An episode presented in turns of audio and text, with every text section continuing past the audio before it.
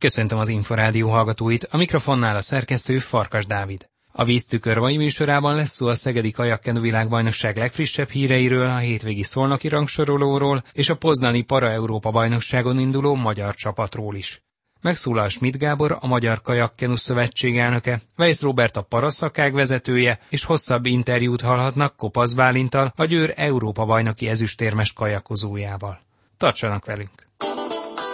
Víztükör. Az Inforádió kajakkenu és vízisport magazinja. Megkezdődött a gyorsasági kajakozók és kenusok szezonja az elmúlt hétvégén itthon.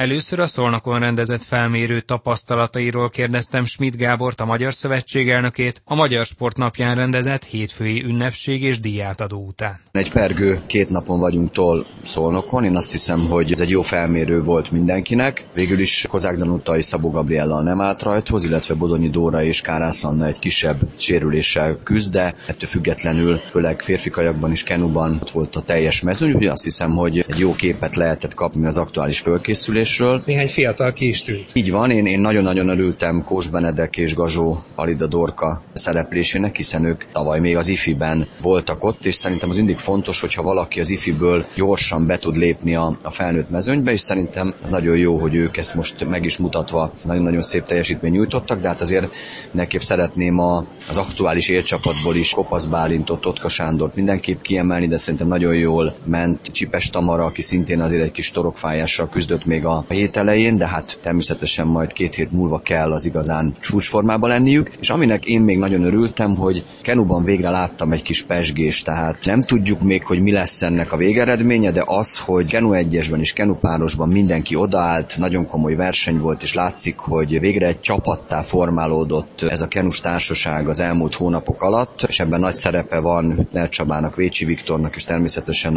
az egyesületi edzőknek is, akik segítették ezt a folyamatot. Én őszintén remélem, hogy ennek meg lesz az eredménye, és sikerül majd kvótát szerezni. És hát azért, hogy a kenus lányokról se feledkezze el, amikor Virág és Kincső kijött a futam után, akkor csak ennyit mondtam nekik, hogy jó volt őket újra látni, és nem csak azért, mert már rég találkoztunk, hanem mert nagyon impozáns evezést mutattak, ami azt látszik, hogy erősödtek, technikailag is fejlődtek, és olyan, olyan jó érzés volt őket látni. Egyre több versenyző érződik az a tudatosság, hogy tényleg oda kell tenni magukat, mert hogy közeledik az olimpia? Én azt gondolom, hogy igen, tehát ez a hétvége is azt mutatta, hogy nagyon keményen és tudatosan versenytáv specifikusan készülnek már. Sokkal látszik, hogy már azért nagyjából megvannak az irányok, hogy ki akar az 504-esbe a fiúknál, ki megy inkább az 1000 méteres távokra. Hát a lányoknál pedig most már hosszú-hosszú évek óta, ugye Stolz Botonnál kezdődött, amikor ősszel is, meg tavasszal is minden lány csak annyit szokott mondani, hogy egyesbe szeretnék jól menni 500-on. És most is ez történik, mindenki azt szeretné, hogy ott az 501-esben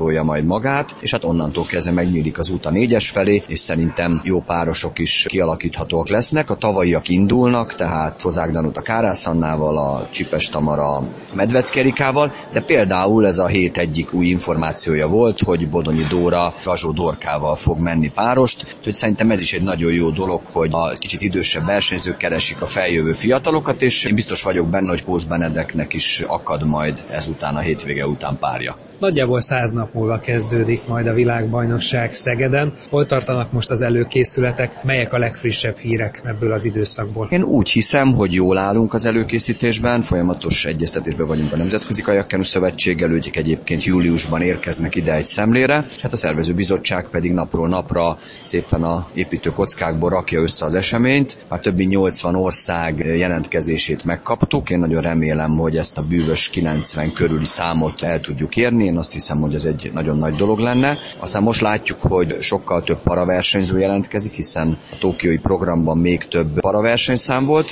és hát arról tudok beszámolni, hogy a létesítményfejlesztés is időarányosan jól halad. Ahogy azt korábban már elmondtuk, június elején megkezdődik a vízföltöltés, ez azt jelenti, hogy júliusban már a magyar válogatott tagjai fognak tudni edzeni a matyéren, és hát augusztus elején már rengeteg edzőtábor foglalásuk van a külföldiektől, úgyhogy meg kell indulni a, a szezonnak ott is. Addig viszont ugye minden magyarországi verseny, mindkét válogató szolnokon lesz, ahogy ez a mostani rangsoroló is. Így van, ugye mind a két válogató lezajlik már a Minszki Európa játékok előtt, és már a Minszki Európa játékokra gyakorlatilag az a csapat megy el, aki majd a világbajnokságra, úgyhogy ez a két válogató szolnokon lesz, és hát a Minszki játékok pedig egy nagyon jó felmérésnek ígérkezik. Számos magyar kajakozó és kenus kapott sportcsillag ösztöndíjat erre az évre is. Mennyire fontos az a Magyar Szövetségnek, hogy akár a fiatal korosztály képezze magát, tanuljon is az élsport mellett? Én mindig eljövök erre a diátadóra, mert én már edzőkoromban is rendkívül fontosnak tartottam, hogy a versenyzői pályafutás mellett mindig a, a tanulás és odafigyeljenek a versenyzők, és őszintén mondom, nagyon büszke voltam arra, hogy, hogy a legtöbb díjat a kajakkenusok vehették át, és ez tényleg azt jelenti, hogy nem csak a vizen, a nagy versenyeken jó ez a csapat, hanem igenis ezek a gyerekek a tanulmányokban is megállják a helyüket, igenis mindenki tovább tanul egyetemekre, főiskolákra, és ott is megállják a helyüket, sorba kapják meg a diplomákat, és azt hiszem, hogy ez egy, ez egy nagyon fontos dolog, mi erre szövetségi szinten is nagyon odafigyelünk, sőt arra is, hogy segítsük utána a civil életben is elhelyezkedni a versenyzőket, nagyon sokan azért a szövetségi munkába is, aki kicsit figyelemmel kísér minket, látja, hogy helyet tudtak kapni, és azt gondolom, hogy ott is megállják a helyüket, úgyhogy ez egy nagyon fontos dolog.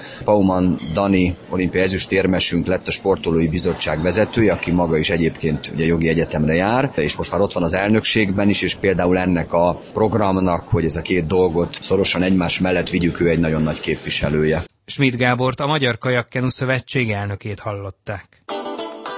Víztükör. Az Inforádió kajakkenu és vízisport magazinja.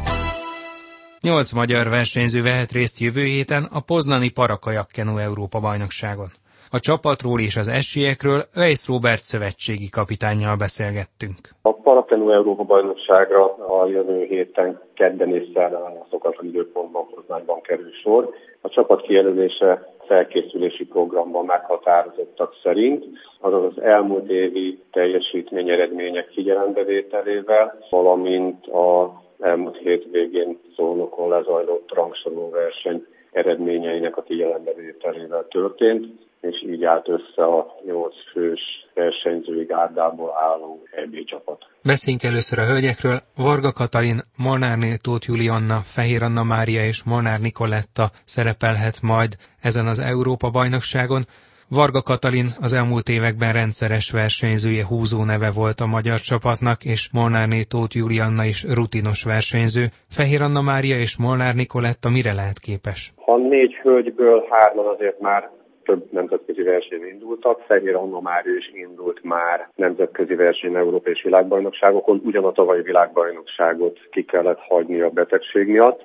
Én úgy gondolom, hogy ugyanúgy, ahogy az elmúlt években, mivel Fehér Anna Mária a legkevésbé sérült hölgyek mezőnyében versenyez, az Európa bajnokságon egy B döntőben történő részvétel kihívása lehet számára a cél ugyanígy Molnár Nikolettának is, aki egy teljesen új versenyző a paracsapatban, most debütál nemzetközi szinten, számára a tisztes helytállás és a nemzetközi kategorizációs besorolás megszerzése a cél ezen az Európa-bajnokságon.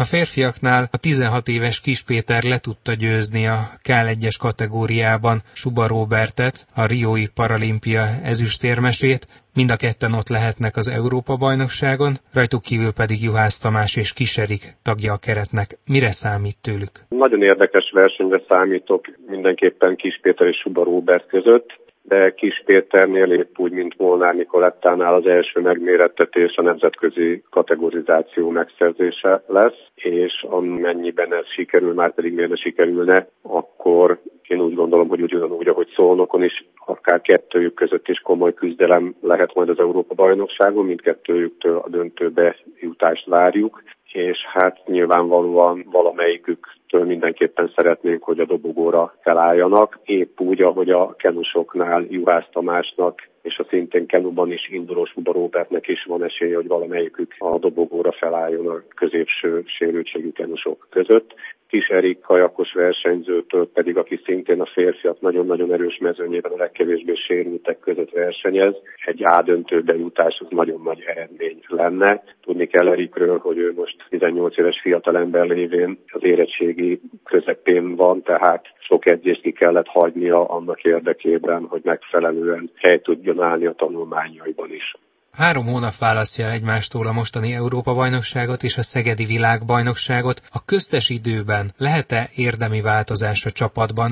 Egyáltalán mi alapján dől majd el, hogy ki szerepelhet Szegeden az augusztusi VB-n? A Szegedi világbajnokságig még két hazai válogató versenyen kell a csapattagoknak bizonyítani, hogy ki az, aki a leginkább be tud a csapatba kerülni. A többségükben azért nagy változás nyilvánvalóan nem lesz, mert olyan nagyon nem bővelkedünk versenyzőkből. Az igazi nagy csata én úgy gondolom, hogy itt a Juhász Tamás, Huba Robert és Kis Péter között lehet majd, akik mindhárman a KL1-es kategóriában versenyeznek, és közülük csak ketten vehetnek majd részt Szegeden a világbajnokságon. Tehát azt hiszem, hogy ott ebben a versenyszámban lesz a legnagyobb tölekedés és harc a VB indulás jogáért. Weiss Robertet, a magyar parakajakkenu válogatott szövetségi kapitányát hallották.